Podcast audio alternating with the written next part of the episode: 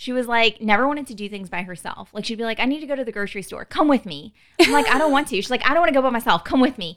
Like everything she did, she took someone with her because she didn't want to do it by herself. Oh my gosh, I love doing things by myself. I know, I know. I'm the same Can way. I use the bathroom by myself, please? Like, can I do anything by myself? You know? Mr.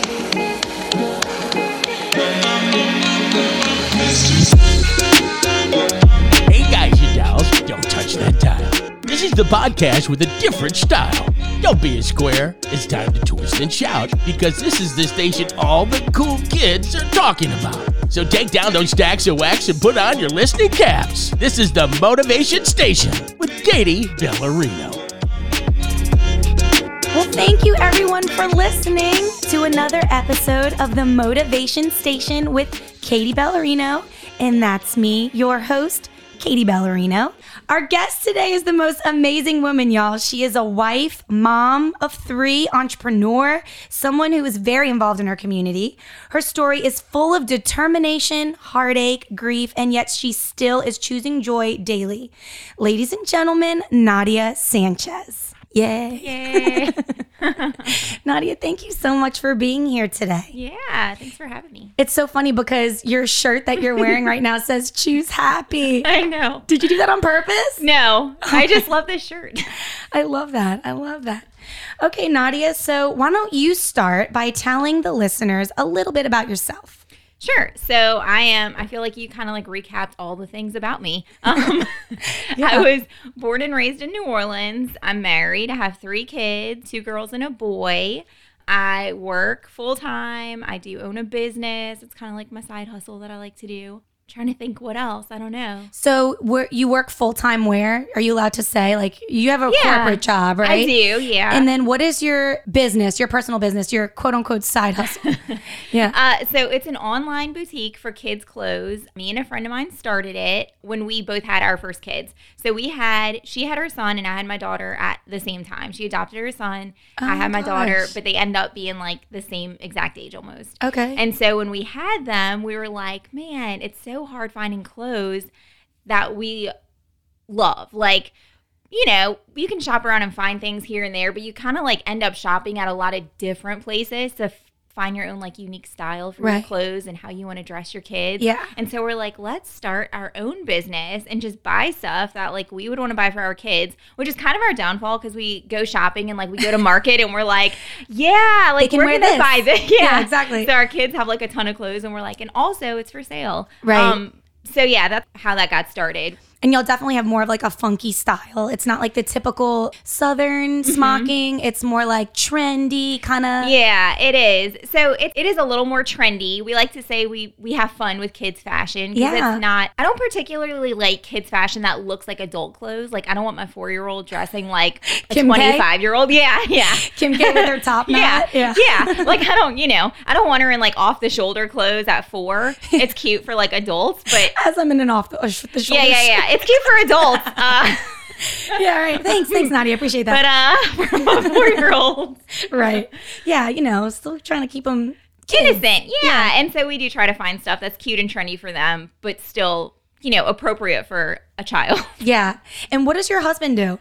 so he works for our church here he works for celebration um he's the facility manager over there so he kind of Okay. oversees like everything that has to do with their building Gotcha. um all of that yeah And you were born here in New Orleans. i was Have you lived here your whole life? Okay, so I moved to Dallas to go to school. So when I graduated high school, I moved to Dallas. I lived there for three years. Um, and then I moved to Jacksonville, Florida with my husband for five years. And then we moved back here about six years ago. Okay, I didn't know that you went to college in, in Dallas. I Mm-hmm. didn't know that about you. Okay, yeah. So pretty much you grew up here, though. Yeah, yeah, yeah, pretty okay. much. So, um, how did you and your husband meet? We met in Dallas at school. Kind of a funny story, I guess. He was the ex boyfriend of a friend of mine. And so I love that. I know everyone's face. Mm. so yeah, yeah, we we met that way, and we were friends for a while. We went to school together. We were friends. We had like the same group of friends. Yeah. and then it kind of just evolved into us dating, and then we started dating. We graduated school. He got a job in Florida, and we'd only been dating for like six months. And he's like, "Well, I got this job in Florida." Yeah. And I was like, oh, okay, well, um, I'll move with you. Just got, like invited myself. What were y'all doing in Florida? He was a youth pastor. Oh so he got yeah, he got a job with like a church plant there that was just starting. That was actually his old youth pastor from Austin, started a church in Florida and asked Christian to come be the youth pastor there. And Okay, so I didn't realize accepted. that. Mhm. All right, so y'all met like at was it like a Bible college? Yeah. Okay, Mhm. cool. That's awesome. When did you st- decide to start your own business and why? So I've always wanted to have my own business. Like since I can remember, I wanted to have my own business. Um, the idea kind of evolved with Emily, with my business partner, in 2018. So like fall of 2018, I guess, with us having our kids, it kind of came to fruition. Mhm. Um, but I've always wanted to have my own business. When I started the idea, I started making jewelry. And the idea initially was like, I'll make jewelry and then I'll give a portion of this to like charity. And Yeah. I went, when we lived in Florida, I went on a missions trip to Haiti. And I was like, oh, this would be a really cool idea to like sell jewelry from Haiti and give, you know, a per- portion of it back to the place where it's made, which you kind of like so see a lot of now. It's like this was- making them business owners, kind of, right. you know, giving them an outlet to work for themselves. Definitely, definitely. And so it was kind of like you you kind of see it more now, but it was before that was really like on anyone's radar. Yeah. Um I just I was so young. I don't really think I knew how to like pick it up and go forward with it.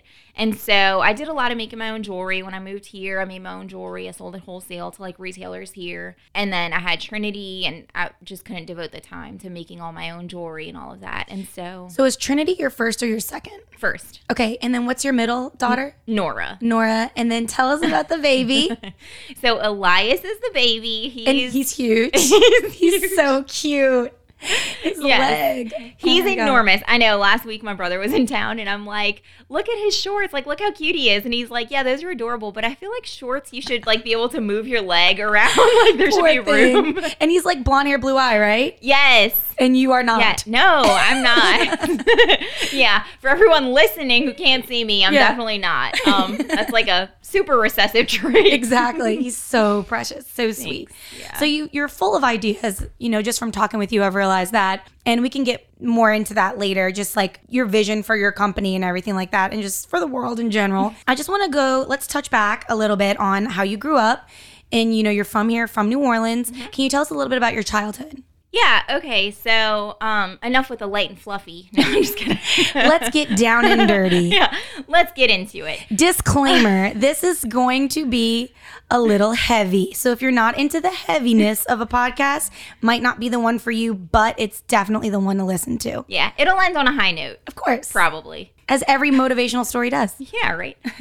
So my childhood, yeah, I grew up here. So my mom uh, got pregnant when she was 17. Yeah, she got pregnant with me and didn't really want to be pregnant. She told me not too long ago, a couple years ago, that she actually wanted to have an abortion when she found out she was pregnant with me because she was very much living like party, party, party, like go, go, go kind of mm-hmm. lifestyle. Her and my dad were real heavy into drinking and using drugs and, you know, just partying like mm-hmm. living their lives. And so she found out she was pregnant and didn't want to be pregnant and had some jewelry that my grandma had given her that she thought was diamond earrings that she took to a pawn shop to pawn to pay for an abortion. Oh my God. And when she went in, the guy that worked there was like, This is not a diamond. These are not diamond earrings. Um, it's cubic zirconium Yeah. or whatever it is. And so he basically told her, like, I can give you next to nothing for this. And so she was kind of distraught and went to her aunt and told her, you know, I'm pregnant, I want to have an abortion, told her the whole deal that just happened. And her aunt basically said, You're not having an abortion. We're all going to help you. Like, your family, this is our family. You're not having an abortion. We're all going to help you raise this child. And my mom was like, Okay. Yeah. So it kind of was a real simple thing, like a real simple conversation. Yeah. She just kind of needed someone to say, it's going to be help. okay. Yeah. Yeah. like you're not on your own. You know, I think so many young women are just scared and Mm-hmm. fearful. And it is so scary when you're pregnant and you're going to have a baby and you don't know what to expect, especially if you're like alone in it. Yeah. So I'm sure that was extremely comforting to her to hear that you have another option. We'll help you. you know? Yes, definitely. And so, yeah, so she had me. Um, and then her and my dad ended up, they actually got married when Okay. they were teenagers. Teenagers? Yes, they got married when she found out she was pregnant. Yes, yes. Um, her, their wedding pictures are kind of funny. She's in like a black lace wedding dress. yeah, they were very like punk rock. So her hair is like Yeah. mohawks. Yeah. Oh my I'm god, like- how funny. Yeah. So yeah, there's that. Um, And you were in her tummy or you were already born? No, she was pregnant. Oh my god. Yeah, so real interesting. Um, so they were married for a couple years. On paper, they were married longer, but after a couple years, they separated and eventually got divorced. She started dating my brother's dad. Okay. Um, and my dad ended up getting remarried. And then her relationship with my brother's dad was very rocky. It was very abusive, physically, verbally, emotionally, like every mm. range of the spectrum of abuse. Very intense, very intense violence. And it's hard when you're in a situation like that because, you know, my mom was very young. She had my brother five years after she had me. So she was in her early 20s. She mm-hmm. had two kids. She's in this relationship that's very abusive, very detrimental to her life. Yeah. But you love the person that you're with, you know, and her upbringing wasn't very good. And so she didn't have any context of what her worth was or Right. what her life could look like outside of a relationship like that. And so So how old were you at this time? I was probably about four when they started dating. And then she had my brother when I was five. So do you have memories of their relationship? Oh, yeah, they were together a long time. They were together about 10 years. So, And yeah. memories of the the hard parts, like the abuse. Definitely. I mean, that was my reality growing up, and it was difficult. I mean, I had to call the police a lot. There were times when after I would call the police, my mom would just look at me and say, "It's your this is your fault. This is happening." Or I would wake up the next morning and she wouldn't want to get out of bed and she would just be crying and I would go and like rub her hair and be like, "Mom, are you okay?" And she would just look at me and say, "It's your fault. I'm upset." And so, Wow. yeah, I mean, it it was hard and I mean, hard for her too. I feel like because She was in it, and you're you're in it, yeah, yeah, and you don't you don't know. Like, kind of blinded when you're in it, not Yeah. seeing from like bird's eye view. yeah, I think emotionally you don't know how to pull yourself out of yourself almost to to see what you can do better. You're just mm-hmm. kind of like, this is life. It is what it is, and that Right. you know, I talked to a social worker at school all the time, and I had a conversation with my mom and her boyfriend at one time when he was like, you know, whatever happens in our house is normal. No one outside of our house needs to know about it. No one cares what you have to say. Yeah. Gosh. Yeah. Like a very serious conversation. Like, no, literally said, no one cares about what you have to say. And so you don't need to tell anyone what goes on here. It's none of their business and they don't care. You know, that's not uncommon. It's not uncommon in situations of abuse for the abuser to make you feel like that's normal Yeah. and like you're overreacting and no one cares about it because it's normal. And so, yeah, it took a lot of time for me to grow out of that mentality. So how long were they together? I want to say seven years. It's a long time. Does your brother remember any of this? He doesn't. And Okay. so I'm glad. Yeah, I'm glad he doesn't. of- does he have a relationship with his father? He does. It's kind of limited, but he does. Yeah. Do you talk to him? I don't. Um, yeah. There's not really that often that I'm talking about him, Yeah, so- right. So I guess it doesn't really come up. So okay, so your your mom had you, Mm-hmm. and she w- was with your brother's father. Mm-hmm. So when did they split up, and what was that like? What was going on?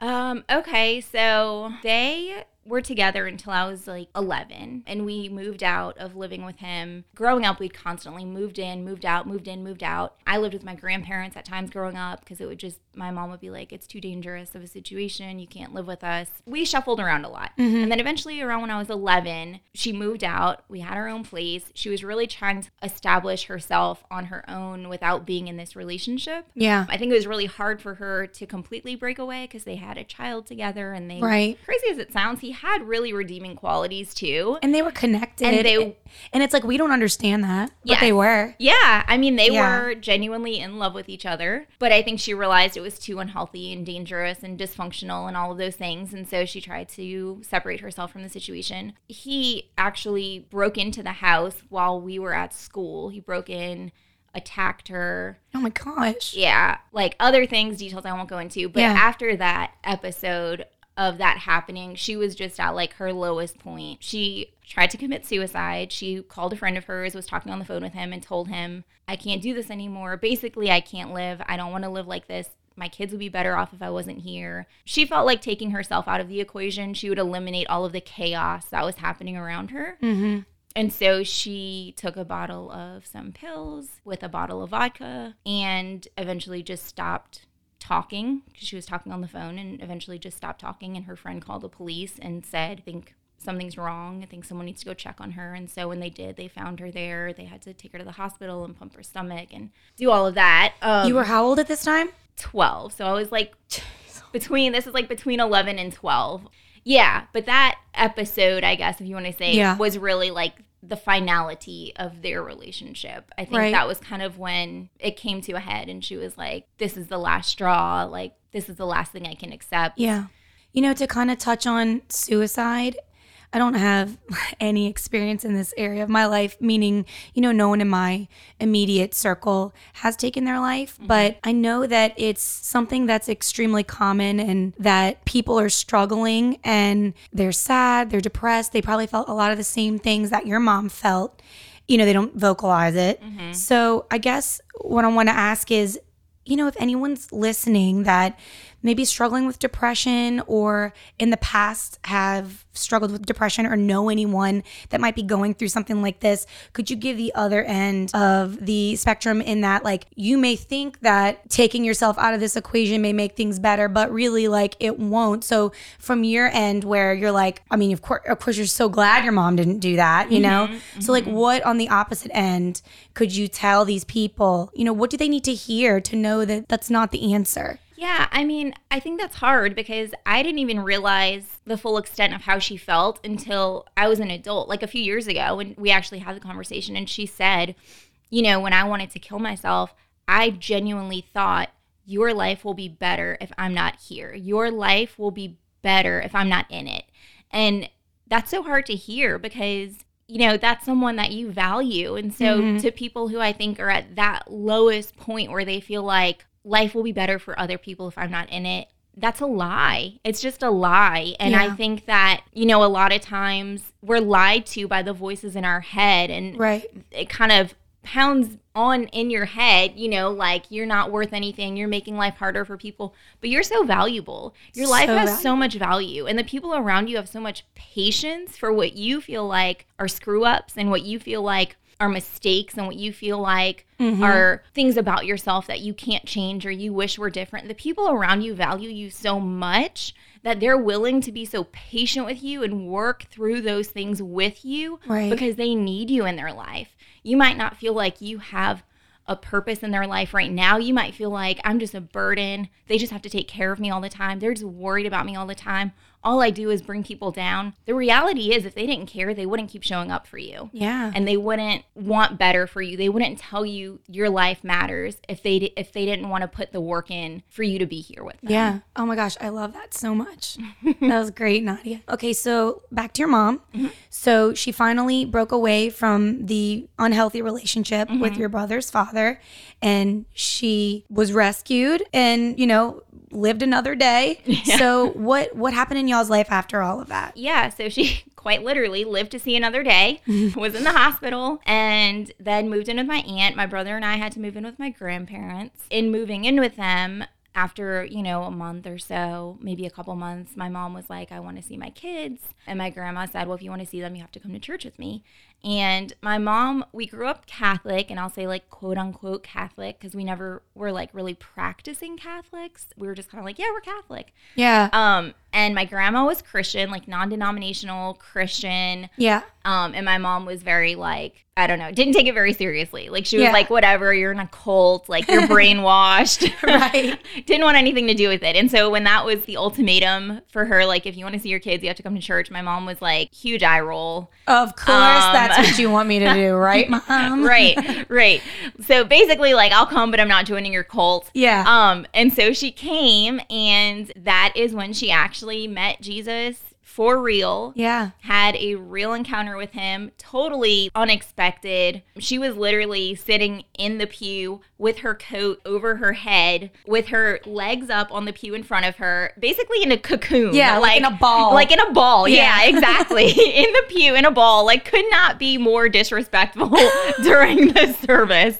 And literally said that the pastor was doing an altar call. This is the end of the service. And she pulled her coat back and looked around and she's like people are raising their hands and there's Yeah. like some woman dancing and she's like if this is what you have for me I don't want any part of it Yeah. and she's like, I cannot believe this is what my life has come to. Yeah. If this is Christianity, bye. Yeah. Like, I don't want anything to do me, with it. not for me. Not for me. But yeah, and you know, in an instant, her life changed. The way that she explained it was like everything around her at that moment just kind of stood still. She kind of felt like an audible voice had said to her, things must change. And she, in fact, turned around in the pew and Thought someone was thought talking. someone was talking to her. Her mom was just kind of looking at her, and my mom just kind of looked at her like, "What the? You know what? Yeah, like what is yeah. going on?" And she said when she looked up, the pastor was saying, "Come up to the altar. Now is the time. Things must change in your life." Come up to the altar, give your heart to Jesus. And That was she it. did. Yeah. That's incredible. Even wrapped up in a cocoon. I know. she still heard something and felt something. That's amazing. Okay, so let's back up a tad bit. Before your mother had an encounter with God, mm-hmm. when you were going through all of this with her, like when she got back from the hospital, mm-hmm. like did you have friends, like childhood friends? Like what were you were you talking to anyone about these things? Like how did you cope with all of this as a child? We my brother and I didn't really know what was going on. So it wasn't until like my adult life that I really knew what happened to her that year of my life. So she was just kind of absent. Yes. Okay. Yeah, she was just kind of absent. It wasn't unusual to me because I'd already lived with my grandparents off and on Yeah. throughout, you know, my growing up years or whatever, however you want to say that, childhood years. And so when we had to move back in with my grandparents, it wasn't unusual to me Right. because it just was like, I'm just back kind of them like again. Yeah. yeah. And so we just didn't know anything else about it. My grandma would say like your mom's not feeling well. Your mom has to get better. You can see her in a few weeks. She has to get better. And so we just kind of thought maybe she's sick. Like we didn't really know. It was just very like ambiguous. So no, I didn't really talk to anyone about it. I didn't really see any need to because I didn't know what was going on. yeah, yeah. Well, that's good. At least you were kind of God protected you from turmoil and heartache that you probably wouldn't have been able to maybe process that well at that age. Yeah, I mean, as an adult, it's different. As an adult, I definitely did some processing of my own because then you you do go to like the idea of wow, like my own parent was gonna kill herself, leave me here on this earth, and like did she not even think about how that would affect my life? what She about me? She, she probably thought she was doing you a favor, like you said. Right, like, mom. Exactly. Um, okay, so you said she changed her life around. Mm-hmm. Um, what was that like for you as a child to witness your mom one way and then you said completely different? She was. Yeah, it was pretty incredible because, you know, aside from the violence that I endured growing up and witnessed, and the violence she endured, I should say, that I've just witnessed, she was an alcoholic. And so she had a real drinking problem. Yeah. She would drink all day long. She was a functioning al- alcoholic. So she would work and she would leave us in aftercare and get us at six o'clock so she could go to happy hour, like legitimately. I mean, there are some days where I'm like, I feel you, mom. I know, right? I'm like, I mean, I, would, I know. sometimes Yeah. I'm not going to bash anyone that does that occasionally. you're like functioning alcoholic, though is a little different than in the occasional happy hour. yeah, yeah, Yeah. Let me just like draw some boundaries here. Yeah, exactly. Once in a while is acceptable. Exactly. But yeah, so it was totally different because she literally, her life changed in an instant. She never touched an alcoholic beverage again. Wow, really? Never, never. Incredible. She chain smoked. She was an alcoholic. She partied. She was like living the life with two kids. yeah. And then, you know, She's so she- beautiful too. I Oh. mean, I've seen pictures of her. Yeah. You could tell, like, she probably just walked into a room and she was just so pretty and lively. You Yeah. know? Yeah. Yeah. Yeah, she was. So, yeah, it was pretty incredible and pretty. I mean, as a kid, that's amazing because you go from this life where you're like basically raising your parents Hmm. to a total like 180 where, you know, I could see her trying to learn how to parent. Mm-hmm. And so it was interesting because it was kind of like on the one hand, I was like, well, this is good, but also like, this is annoying. Why are you telling me no to things? And like, Yeah. why aren't you letting me get my way all the time?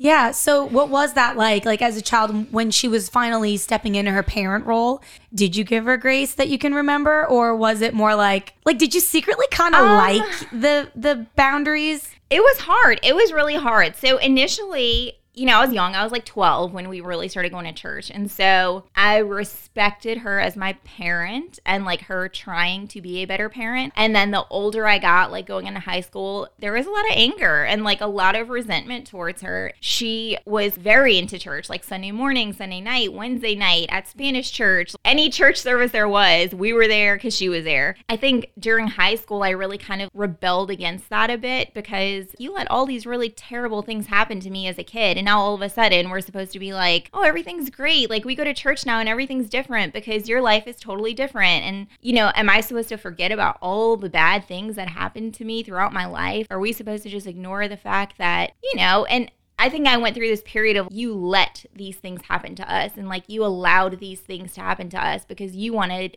to live your life the way you wanted to. And now you're going to church and we're just supposed to be like, oh, great. Like Jesus is wonderful and everything's great. Yeah. The magic band aid of everything feels better because you're not an alcoholic anymore and you're not, you know, in this bad relationship anymore. So it was hard. It was, Yeah. it was a process. I mean, it wasn't all just sweet relief. Right. I think too, you know, she was starting to like say things in you and you're like, I mean, all this stuff happened to me as a child. When you realize that you're valuable, and for me, like valuable to people, mm-hmm. valuable in the eyes of God, mm-hmm. then you realize that the things that happen to you in life aren't an accident. Yeah. And then they make you who you're supposed to be. Mm-hmm. And for you, I mean, gosh, they're making you like fearless and so powerful and so effective in so many people's lives.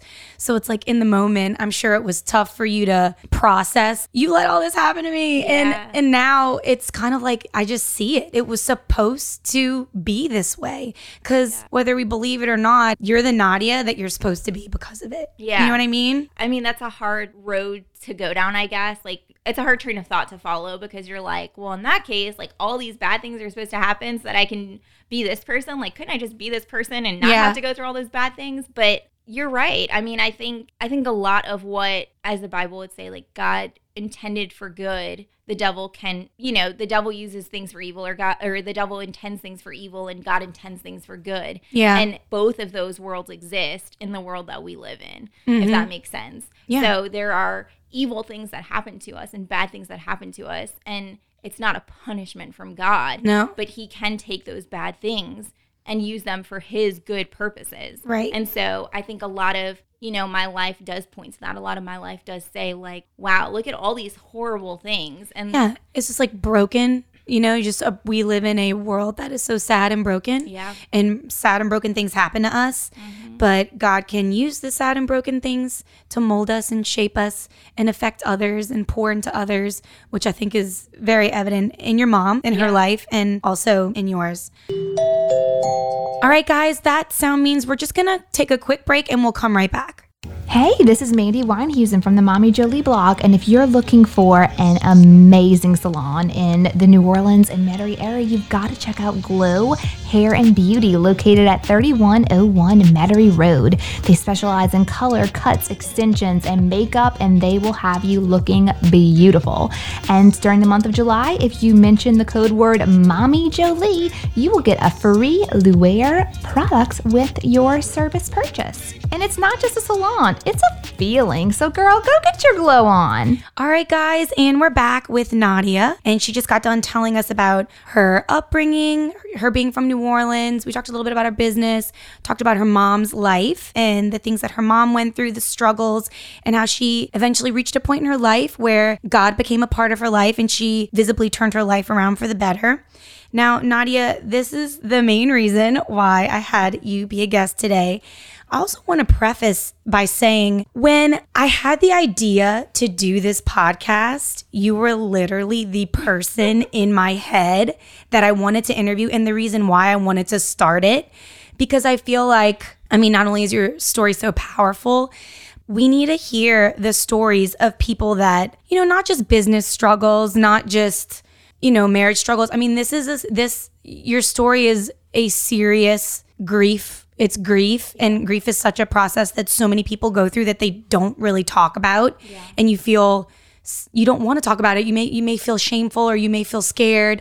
So, um, anyway, by saying that, I just want to say that the main reason I started this was for this story. So if that means anything to you, just wanted to let you know that. So why don't you give the listeners a little bit of an idea about later on in your life, kind of what your mom was about, and then leading up to her accident? Sure. Okay. So my mom became a Christian. She got married, started a second family, I guess you could say. Um, they started a church. Her Mm-hmm. You have two younger siblings with Yes.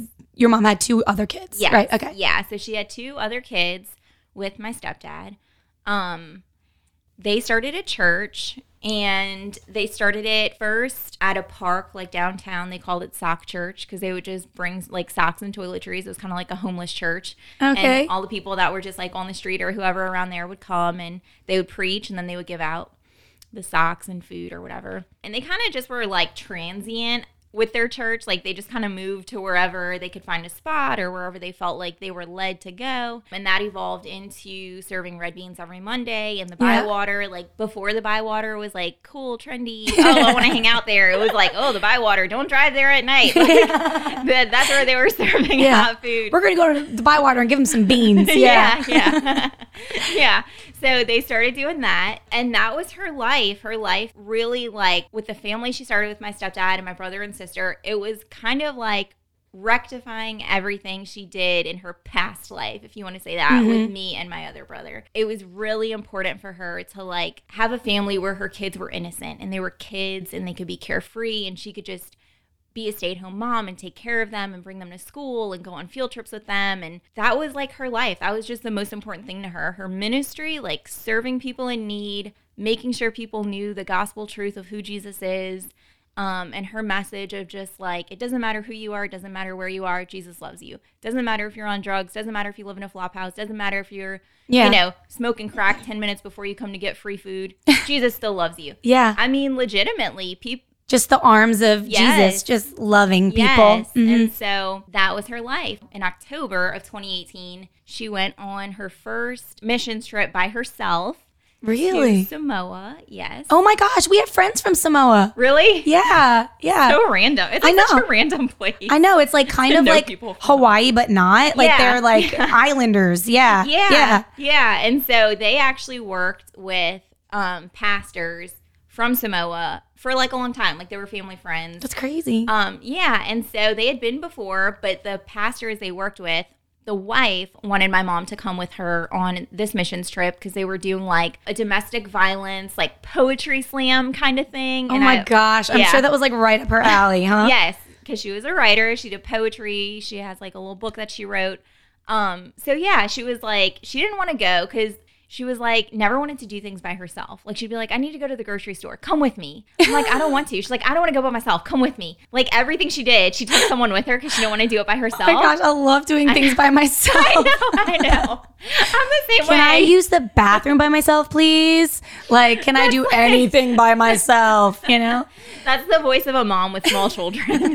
That's not a personality I always trait. joke. Side note: I always joke how like I'll literally be in the bathroom anytime, undressing, using the toilet. I need to take my camera out because my daughter will walk in every do you leave single. it unlocked? Well, I mean, I do, but I mean, like, I'm just thinking, like, it's without a doubt always happening. Like, no matter what, she comes in there every single time. Okay. I'm like, what do you want? I lock the door for that very reason. I'm like, go talk to your dad. Yeah. Go go ask your dad about it. That doesn't help. It doesn't. all. No, it doesn't. They just rotate. They just rotate like back and forth. Okay. and the fingers under the. yes. Yes. I'm like, oh my god. I see your fingers go Oh, downstairs. yes. anyway, Yep. okay, so your mom didn't want to do anything alone. Because she gets invited to this trip to Samoa and she didn't want to go by herself. And so she's like, it's a two week trip. She was going to take her mom with her. Well, then at the last minute, my grandma backed out. Well, then she was going to take her cousin with her. And then her cousin's like, I can't go, whatever. So she ended up going by herself. Turns out she loved it. We were like, Good. yeah, she would call me on like Facebook. I guess she Yeah. can call Mhm. like through Facebook or Yeah. whatever. So she called me a couple times while she was gone and she was like, Oh, it's going so great. Everyone's so receptive. Loved it. Stopped in Hawaii, stayed at a hotel by herself. Was just How like cute. having a little like dream vacation. She was like, I didn't know how much I needed this. Time to myself. And Love she it. just loved it. Yeah, she loved it. And so she came back. I guess I should say, like, she watched my kids. So I work full time. She watched Trinity and Nora for me while I worked. Okay. And so we would see her like every morning, every you pick- afternoon. for we pickup? would do the Mhm. switch. I don't know, maybe like a week after she was here, she said, Oh, can you watch Grace and Ezra, my brother and sister, on like Tuesday? I guess she texted me and was like, Can you watch Grace and Ezra today? Um, we want to go. Me and David want to go out and have dinner. Like he wants to take me on a date. And I was like, Yeah, sure. And she's like, Are you sure if it's too last minute, you don't have to do it? And, you know, what am I doing? I'm like, No, it's a Tuesday night. Yeah, I have of small course. children. What Yeah. am I doing? So, yeah, I'm like, Yeah, sure, no problem. So I go after work to pick up the kids, all the kids, my kids, her kids, Mm-hmm. which I actually didn't know that I was taking them right after school. I went to pick up my kids, and she was like, "Oh, well, my kids are going to go with you too because I have to get ready." And so I was kind of aggravated. I'm like, "Oh, okay." I said, "Well, if your kids are coming with me, you have to take this stuff that's in my back seat because my back seat's full." She's like, "Okay, sure, yeah, put it in my trunk." So they go on their date. I, you know, everyone comes home with me. They go on their date. The kids, like Ezra, falls asleep in Trinity's room. Grace and my husband, Christian, and Trinity, I think, are watching like a movie in the living room. And then me and Nora were laying in my room. And I heard the side door open, like from my kitchen, because she had texted me that she was on her way. And I'm like, sure, you know, no rush. They're watching Santa Paws. Yeah. I'm in the room, like we're all hanging out, no big deal. Cause she's like, oh, the valet's taking forever. I'm sorry. Like we're just getting to the car. No worries. Like we're all just mm-hmm. hanging out. So I hear the side door open. I'm like, okay, she must be here. I was putting Nora to sleep, so I didn't get up. I just, Nora had actually just fallen to sleep. So I lay there and just kind of like listening, you know. And I hear them like talking. I hear her and Christian talking. And I hear Grace and Ezra kind of like, sounded like yelling, but kind of like playful. Like I actually was laying in my bed and kind of like laughed a little bit, like, oh my gosh, they're so crazy. Like they're mm. always goofing off. And then I hear my mom's yelling, hey, what are you doing? Get out of here. And so as soon as I hear her yell, I jump out of my bed. Okay, we live in like, lived in like a thousand square foot house. So it's not like I'm running from like Yeah. the quarters upstairs to like The West Wing. yeah, Yeah. yeah. no, I'm not, you know, trekking forever. I run from my bedroom out to the side door, and when I run outside, I see her car in reverse. So she was driving an SUV. She had an SUV, and I see her car in reverse going over the neutral ground in front of my house, and I see my mom laying on the ground in my driveway, and I see my husband laying on the ground in the street next to the neutral ground and my brother and sister are standing on my lawn just kind of like screaming and it was surreal like i don't even know how to explain it it felt like it was like a joke like it felt like it wasn't happening like i was like it honestly felt like a joke like i was like what's going on you guys like what's happening like what's going on right now my brother was like they couldn't they're just like they're ta- they took mom's car or I can't even remember what he said, but they were, you know, like kind of incoherent. And so I ran to the neighbor's house and just banged on their door. And they came out and I said, Call the police. My mom was carjacked. Call the police. And so they're calling the police. My little brother had actually already called the police. I went and laid by my mom, who was just groaning. Her eyes are rolling back in her head and she's just oh, groaning and groaning. And I'm like, Mom, it's going to be okay. It's going to be okay. It's going to be okay. I run over to Christian to try to like shake him because he's in the street. He is like not like his eyes are closed. I'm like, come on, like get up, come on. And he's not moving. So I run back over to my mom and she's just, you know, she's in bad shape. And so I'm talking to 911, the operator, and I'm like, I think I think my mom just got carjacked. I thought my stepdad was in the car. And so I'm telling them my stepdad's in the car. Someone has to get here. My stepdad's in the car. They're going to kill him. They're going to kill him because the way they drove over the neutral ground, they ran over two trees that were on the neutral ground, just full speed. They were going full speed. And so in my mind, I'm thinking, oh my God, they're going to drive down the street and they're going to shoot him because he's in the car with them and they clearly Right. don't care about what's going on right Yeah. now. Yeah. And so I'm telling the 911 operator, like, my mom's leg is messed up. I can see the bone in her leg. There's no skin there. I'm sorry. It's like very graphic. It's a very graphic scene. But that was your reality. It was. And a nurse, a neighbor from across the street had come over, a nurse from across the street had come over. And I'm telling the 911 operator, like the nurse is saying she she needs paramedics. Like the nurse said she needs paramedics. She's doing CPR, but she needs paramedics. And so by this time Christian had gotten up and he had walked across the street and is leaning on his car. He's banged up, like his, you know, the back of his head's mm-hmm. bleeding.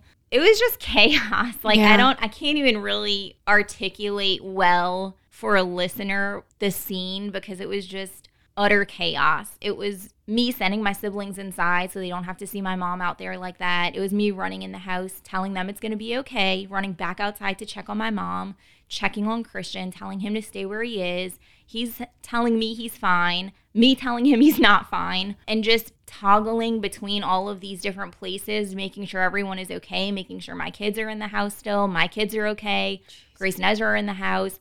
The police finally get there. The police get there and they're like, calm down. You have to calm down. I'm like, I'm not going to calm down. My mom is over here. Yeah. She can't speak to me. She's groaning.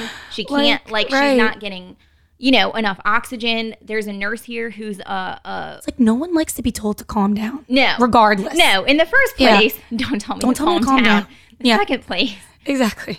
look at what's happening here. Like, listen. Right. I know. So it was um very intense and very chaotic. And I just kept thinking like of everything we've been through, like mom is gonna be okay because of everything we've been through. And I even told Grace and Ezra, I went inside, I'm like, let's say a prayer. It's gonna be okay though. I said, Mom is strong. Mom is gonna be okay. I said, she's gonna go to the hospital. Maybe her leg is broken. She's gonna go to the hospital and it'll be okay. She's gonna mm-hmm. be okay though. Mm-hmm. And, you know, the paramedics got there and I, I told them, like, the paramedics are here and they're gonna make sure, like, she's stabilized and Right. she's gonna be okay. And so Christian is like, comes inside. The paramedics take him in. They put a neck brace on him. They take him to the hospital. They take my mom. I'm trying to leave, and the police are like, "Well, you can't take your car because this is a crime scene." Oh, my car was in the driveway, and so I have to call my aunt. My aunt's not answering, and so I'm like, What a mess. Oh my gosh, I know. It was crazy town. And so I called another one of my aunts and she's like, okay, well, you know, she's like, we're all sick. We all have a stomach bug, but I will come and get you.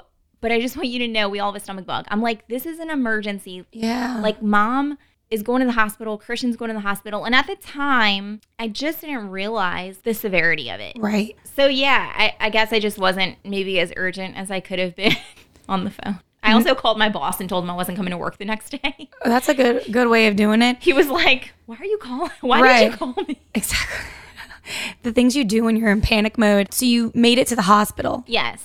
So we get to the hospital. Um, my aunt drops us off, and I go to the desk. The lady at the desk is like, "Who are you here to see?" And I said, "My mom and my husband are here." And they asked for their names, and she just, you know, looks in her computer, and then she looks over at the girl next to her, and they're just kind of like looking at each other. And she's like, "Well, you can't go back there yet." And I said, "Well, are they okay? My mom and my husband are here. This just happened at my house. Are they okay?"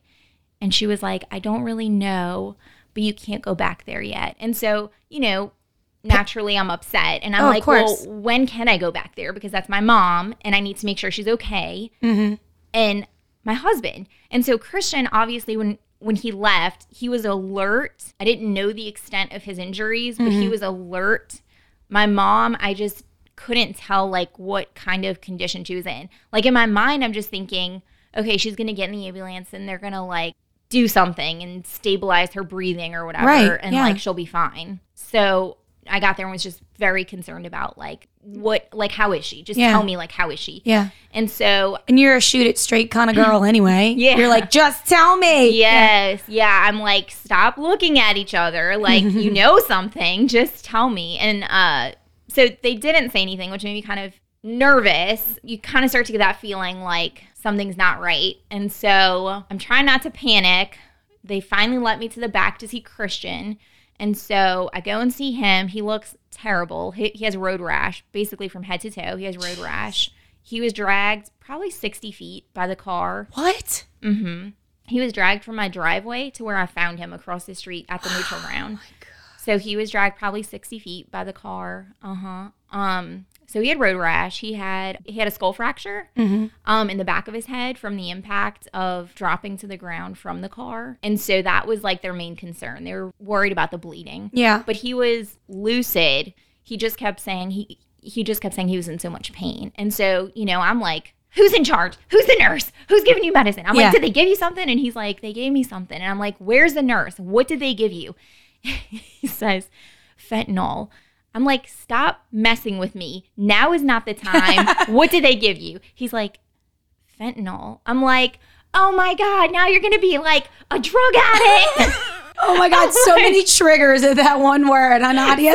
so many things. I'm like, we're already in the freaking hospital, and now we're gonna get Oh out. my and you're gonna gosh, you addicted. can't imagine. So yeah, so he was serious. though. the nurse came in, and I'm like, "What'd y'all give him?" And she, you know, she's like, "Fentanyl for the pain. You know, for the amount of pain that he was in. That was what it Was- warranted." yeah, and so I was like, "Okay." Um, so I walked out of his room, and I saw a police officer in a homicide jacket walk by, and you know, again, it was like seeing those ladies at the front desk. It's like one of those like signs that you just kind of feel like, okay, like something's wrong. Something's wrong. And so still no one had told me anything about my mom.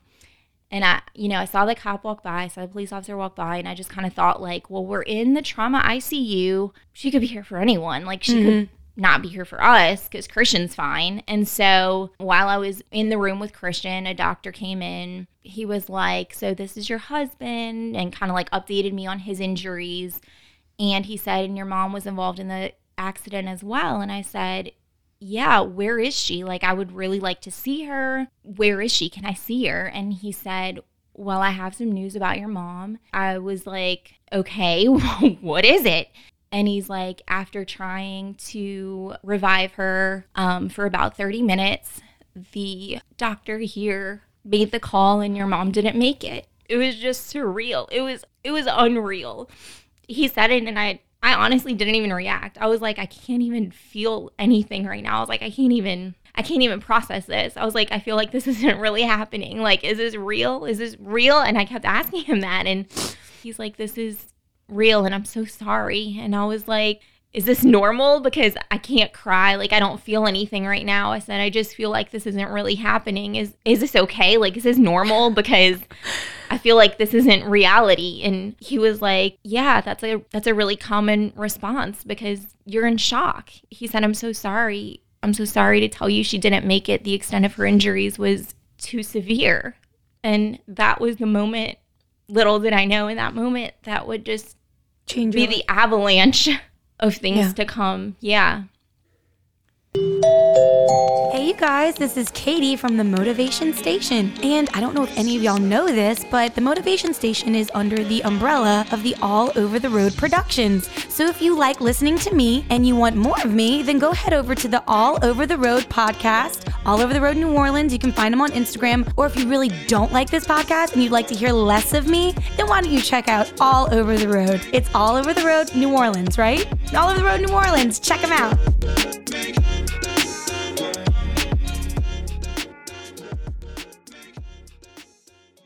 All right, guys, and we're back with Nadia. She just got done telling us the story about her mother's life, the legacy that she left, you know, the accident, all of it. So she just got the news from the doctor that her mother did not make it. So now here we are. And how many years has it been? One and a half. One and a half, still so recent I know.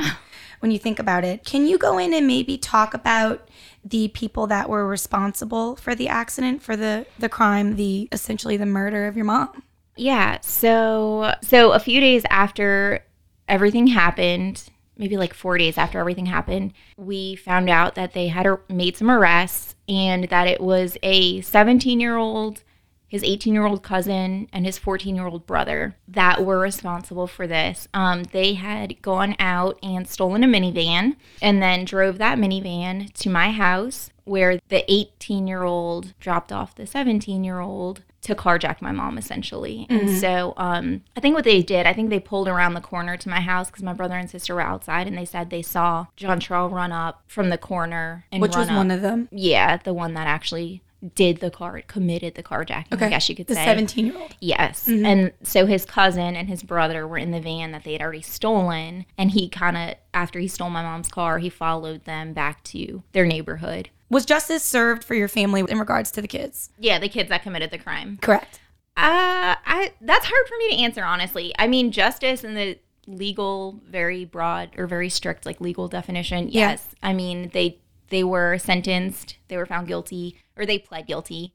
Um, plea deals for all Okay. of them. yeah, we had plea deals for all of them, and so they all pled guilty. They were all sentenced to their respective time in jail. The 14 year old who turned 15 at, I think, like by the time of the sentencing, was mm-hmm. sentenced to more like community service. He did six months in juvenile detention, but he was sentenced to community service. And then part of his like plea deal is that he has to get his high school diploma or a GED, I think. Okay. So that was that. And then the 17 year old was agreed to 30 a 30 year sentence and the 18 year old agreed to a 12 year sentence. And so with those there is like factored in for good time. I think they just have to serve up to 85% of their time, I think. Okay. Um so yeah. So how are your siblings doing? I mean, my brother, who is closer to age in, with me, he's 27. Um, he's doing okay. You know, he has his own way of coping, which is kind of like not coping. That'd probably be me. yeah, I mean, you know, to each his own. He doesn't live here, so that I don't want to say makes it easier for him, but I don't think he has to deal with everyday reality of like, oh, that's where me and mom used to go, and like, oh, I remember. Yeah, things that spark know, the memories yeah. that you have to constantly move through Yes. and get through the grief. Yes. You know, you're not he's not reminded of it. Right, less Yeah. triggers. I'll say there were probably Yeah. less triggers. Um, but he and my mom were really close. He and my mom were very, very, very close. Um, Yeah. So it's it's. I know it's been hard for him. I've And seen him on social media really applaud you in your response to everything. So that's so sweet. You know, he just he talks so highly of you and says how you're just a class act and just so strong throughout all of this. special for me to hear because he's like I don't want to say typical guy because I don't want to like pigeonhole anyone into one stereotype. Mm-hmm. Right. But he's not a very like touchy feely. Let's talk about our emotions kind of person. Yeah. Yeah. It means a lot to me when I do see that he says things in that Yeah. regard, like on social media. I'm like, oh okay, thanks. And then your younger sibling siblings that were there that night. they're doing okay. You know, they're really resilient. We all went through a lot of therapy. They went through a lot of therapy. Um, and hard therapy. You know, when trauma like this happens, there's something called exposure therapy that is supposed to be the best, like evidence based way of dealing with things like this. And it's basically just to confront the trauma Right. and to tell the story like over and over and over again. So each week you go to therapy, which is why I could tell it just now without just crying through the whole thing um, because of that therapy. That's interesting. And yeah, and I have like recordings on my phone because my therapist made me record it and then listen to it throughout the week. Um, but the first few times I did it, it was just like, and then. Ah," you know, like you can't even say it. But they did the same thing, which I think is like super brave of them and like really intentional of them as incredible. kids to want to heal that part of their lives. Like I think they were really brave um, for doing that, and they're really, really resilient. You know, they Yeah. really, they really loved my mom and obviously their mom. Um, Mm-hmm. And it's hard, you know, like we have hard days and they have hard days, but yeah. They're good. They're good kids. They're You're making resilient. it. I just need to know, like, how do you every day find happiness, choose joy through this immense heartache? Like, if you So tell kind of- anyone, you know, Yeah. something. to- yeah to uh, lighten the mood no i'm just kidding it's it's hard so like i separate the two like so for me the two are separate so happiness is kind of like this superficial being content with where we are what we have in life at this moment and joy is kind of like this deeper well that's more than an emotion that you can drink from and choose to go to and choose to have that fulfill your life and so happiness you know, you always see like these silly quotes like money can't buy you happiness, but it can buy you snowballs, and that's kind of the same thing. It is kind of that like mentality though, right? Like people are like, what do you do that makes you happy? And you're like, oh, I go to the beach, or like I love to go shopping, I like going out with my friends. Right. These are all like superficial things that make us feel emotionally happy and like satisfied for a while and content. And people can live like that. And you see it all the time. Like people have money and they buy a house and a car and a pool and a dog and have a family. And these are all things that there's nothing wrong with that can make us feel happy. But the well of joy that I find in my relationship with Jesus is really what grounds me from just spiraling out of control into Yeah. this like crazy mess of depression and chaos and all of those other things. And Yeah. so I think that's a really important like differentiator, you know, cuz you can you can survive on going to therapy and doing things repetitiously that will make you feel happy. But if you don't have this like really fundamental place that you know you can draw joy from that's bigger than yourself and bigger than things that you can buy or create for yourself, you'll always just be trying to fill that hole of sadness, basically. Like you'll always be looking for something to make you feel quote unquote happy. Yeah, I, I can relate to that myself, you know? Okay, so one thing I want to touch upon is you've kept your mother's legacy in Red Bean Monday, right? Mm-hmm. So you go every Monday night to Holly Grove, Yes. which is an area in New Orleans, mm-hmm.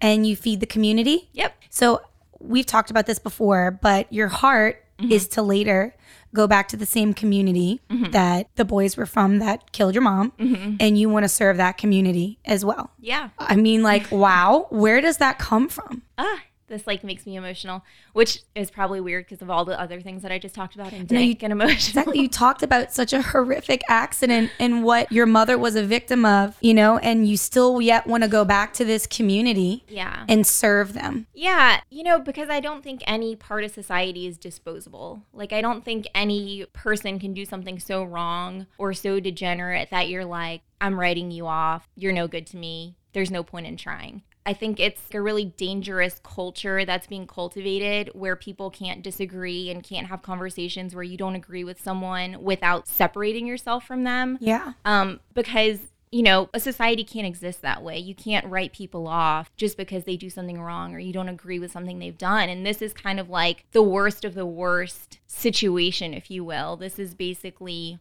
a parent a negligent parent whose kids were just out running wild doing what they thought was fun mm-hmm. that turned into a, a terrible choice that altered the whole course of their lives i mean I think you said one time when we were talking that when they were questioning one of the kids, that his response was, I don't understand what the big deal is. We steal cars all the time. Yes. Like they literally just had Yes.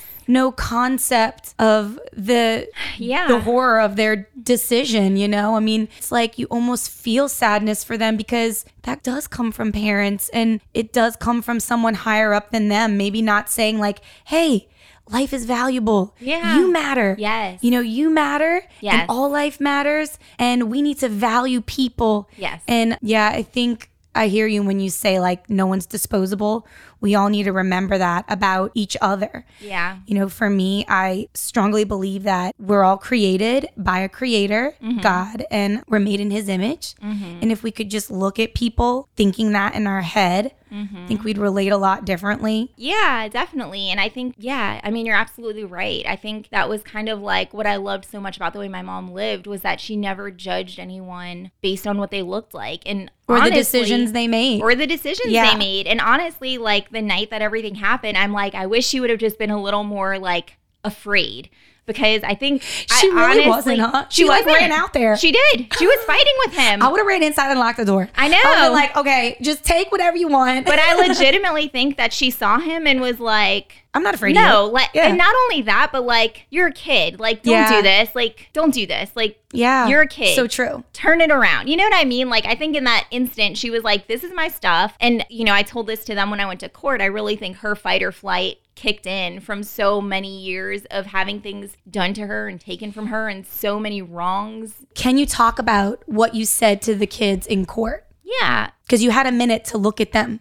I did. And so I said something similar to uh, the brothers. Basically, you know, I told them that their lives were valuable and that they had a purpose and they had a future. And I hope this isn't the worst. I hope this is the worst decision they ever made and that the mm-hmm. rest of their lives turn out differently. And to John Trell and Edwin, the brother and the cousin who have longer sentences, you know, I felt so strongly that they are seen by God and they are loved by God. And I just kept getting the scripture where, you know, the parable of the shepherd who leaves his 99 for mm-hmm. the one. And mm-hmm. I told him that in court. I'm like, you, your brother, your cousin, you are the one. And I think so often in society, we just write off criminals, and you can see it in the way laws are written. Mm-hmm. Felons can't vote. People get sentenced to years upon years upon years for arbitrary sentencing, basically, for things that are minor crimes, because society basically says, well, that's just who you are. Like, this is clearly the kind of person you are. So, mm-hmm. why not put you in jail for 10 years? Because you're not going to change. You're not going to be any different. Mm-hmm. The, rea- the reality is,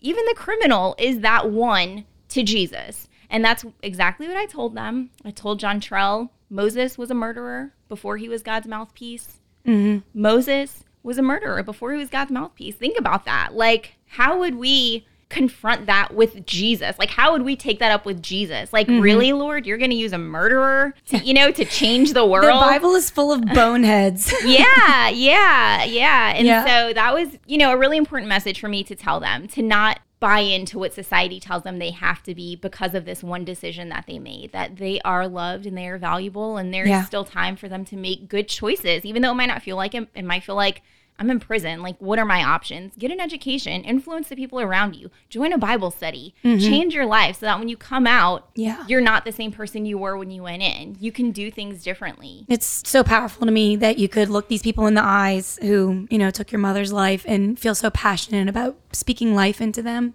It's just amazing to me. Okay, so lastly, can you offer any words of encouragement to anyone that is suffering with grief due to a loss of a loved one? Yeah, I mean, that's hard. I'll be honest. So before I lost my mom, I was like the worst with dealing with people who were dealing with loss. Like I had a friend who lost her mom probably like a few months before I lost my mom and I was like, "Oh my gosh, I'm so sorry." And that was kind of like it. That was like all I ever said. That mm-hmm. was like all I ever did cuz I never knew like how to navigate that. Like it just seems like such an uncomfortable thing. Like you don't want to keep bringing it up cuz you're like, "Do you want to talk about it?" Cuz like Yeah. we don't have to talk about it.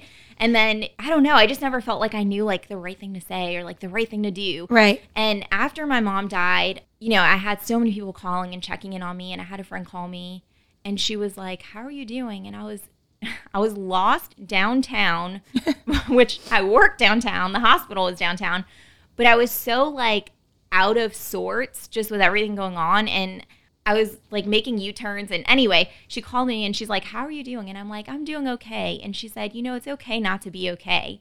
And oh my gosh, like it still hits me mm-hmm. saying that because it's okay not to be okay. It's mm-hmm. like sometimes you have to be gracious enough with yourself to fall apart and to Yeah. have a bad day and to cry it out and to be like, you know what? I'm not doing the dishes today. I'm sitting on the sofa and I'm crying because I'm sad and I'm eating cookies and I'm drinking coffee and I'm not doing anything else. I love that. And that's okay. Like it can't be every day, but it can be some days To give yourself the grace. be gracious Yeah. to yourself. That is like my biggest word of encouragement. And if you know, yeah, I was gonna say too. It's it's so true. Like you'd give it to a friend, yes, but you don't give it to yourself. yes, Yeah. yeah. And so that was like her telling me that was like giving me permission to have my feelings. Like Yeah. it's okay if you're not okay. Yeah. Like no one expects you to hold it together right now. And so that was really freeing for me. And I think I think just being to whatever extent you can, just being present for someone, you know, when they're experiencing loss. There were so many people that just text me, like, hey, I'm just thinking about you. Let me know. And then, you know, my same friend would just show up some days and be like, I brought you breakfast. I knew you'd be home.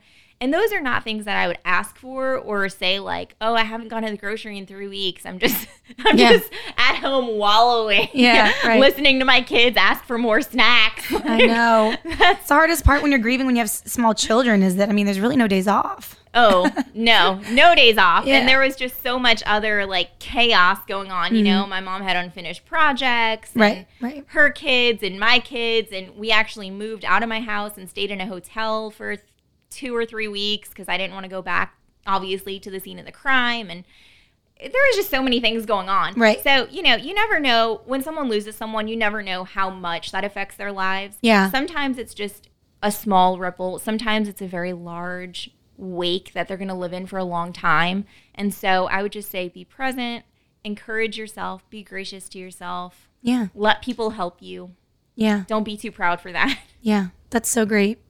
Okay, Nadia. So at the end of every podcast, since we're reaching the end, I do something called the lightning round. Have you did you hear it in any of the other ones? Okay. So ladies and gentlemen, it is time for the lightning round. Okay, Nadia, this is when I ask you a bunch of random questions and you just answer them off the top of your head. We've gotten to know so much about you, so personal. But now let's lighten it up and maybe hear some things about you that, you know, might brighten the mood. Okay. So what is your favorite word? I say the word like a lot Yeah, me too. sorry to your listeners for that Nick's really good over here at uh, taking all the likes out and the ums, so you're Oh, okay. good i'm so ready to be edited Yeah. What is your least favorite word? Hmm. I don't know i think a lot of people don't like the word moist I mean, I guess I could use that since most people don't like it. I don't have a least favorite word either. I'm, I like the word moist when it has to do with a cake. Yeah, Yeah. same. I mean, I, I have no aversion to that word. What makes you laugh? Um, this banter, conversation, sarcasm, people Yeah. who understand my humor and don't look at me like, what? Okay, what makes you cry? um, everything we just talked about. Okay. Everything. What sound or noise do you love? Oh, uh, like that boing.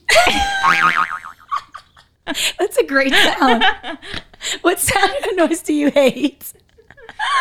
Oh, what sound or noise do I hate? My kid calling me from the bathroom saying, Mom, I pooped. Yeah. I'm ready. I'm done. I'm Like, finished. you're old enough to say a full sentence, wipe your behind. yeah, exactly. okay, who is someone that you admire?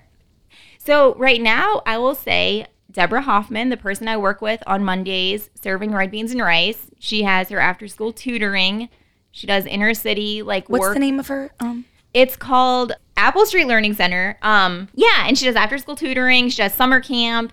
She does outreaches, and it's all like for inner city kids. And you know, just to put my own little like plug out there, Yeah. we do do red beans there. But it's so you know, like you see so many people right now talking about like social reform and what does justice look like, and how do we change things, and how can we end like systemic this and that in the little things in the little things. Like you don't have to go to the White House and protest outside. You can volunteer two hours a week and tutor a kid that's in the inner city that doesn't know how to read in the fourth grade. And guess what? You're going to change that kid's life. And he doesn't have to be a criminal because he's illiterate. So, boom. bam.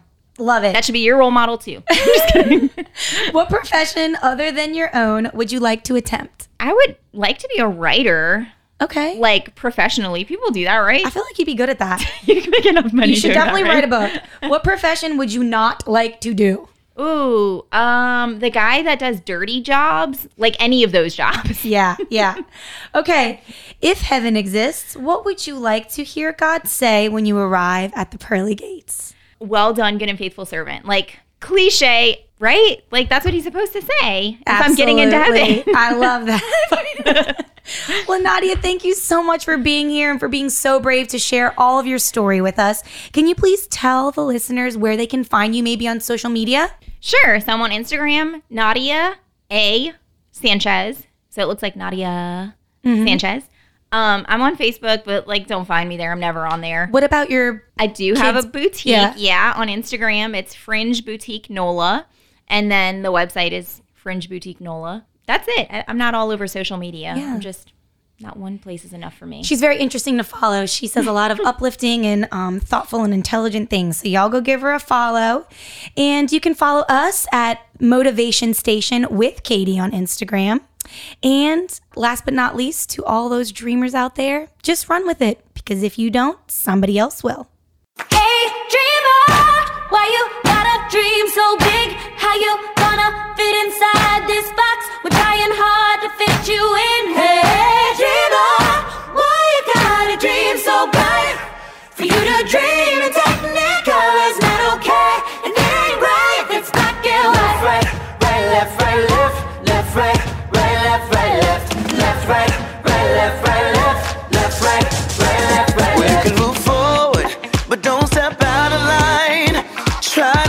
Content. This world is tintless, but it's far from colorblind. And I was so sure someday I would find the crack between the black and white, a fact that might ignite a change of mind. But they said, Who do you think you are? What